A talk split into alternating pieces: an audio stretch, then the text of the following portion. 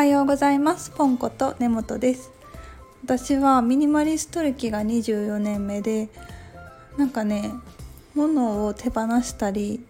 こう一旦別の場所に移動させて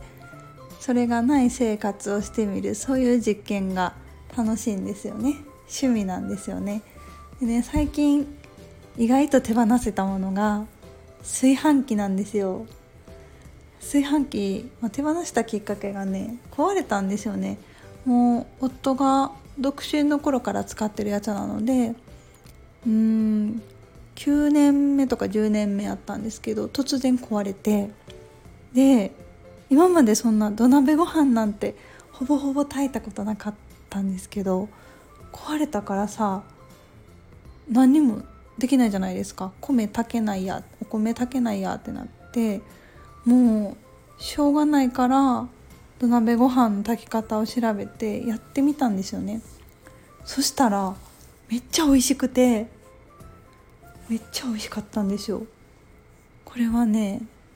驚きました。今までの炊飯器私ローカット玄米ってやつを食べてるんですけど今までの炊飯器で炊いてた同じお米とはもう天と地の差ぐらいにまあ我が家の炊飯器結構古かったっていうのもあってえー、このお米ってこん本領発揮したらこんなに美味しかったんやってぐらいめちゃくちゃ美味しくてもうそれからね炊飯器は買わずに新たにお迎えせずに毎日土鍋ご飯をしています。なんか土鍋ご飯とかね素敵やなって やってる人見て思ってたんですけどすごいね簡単なんですよ。あの10分間沸騰するまで10分間強火で火入れて沸騰したら弱火にして15分間火入れてで火を消して10分間放置したら出来上がるんですよね。めっちゃ美味しくて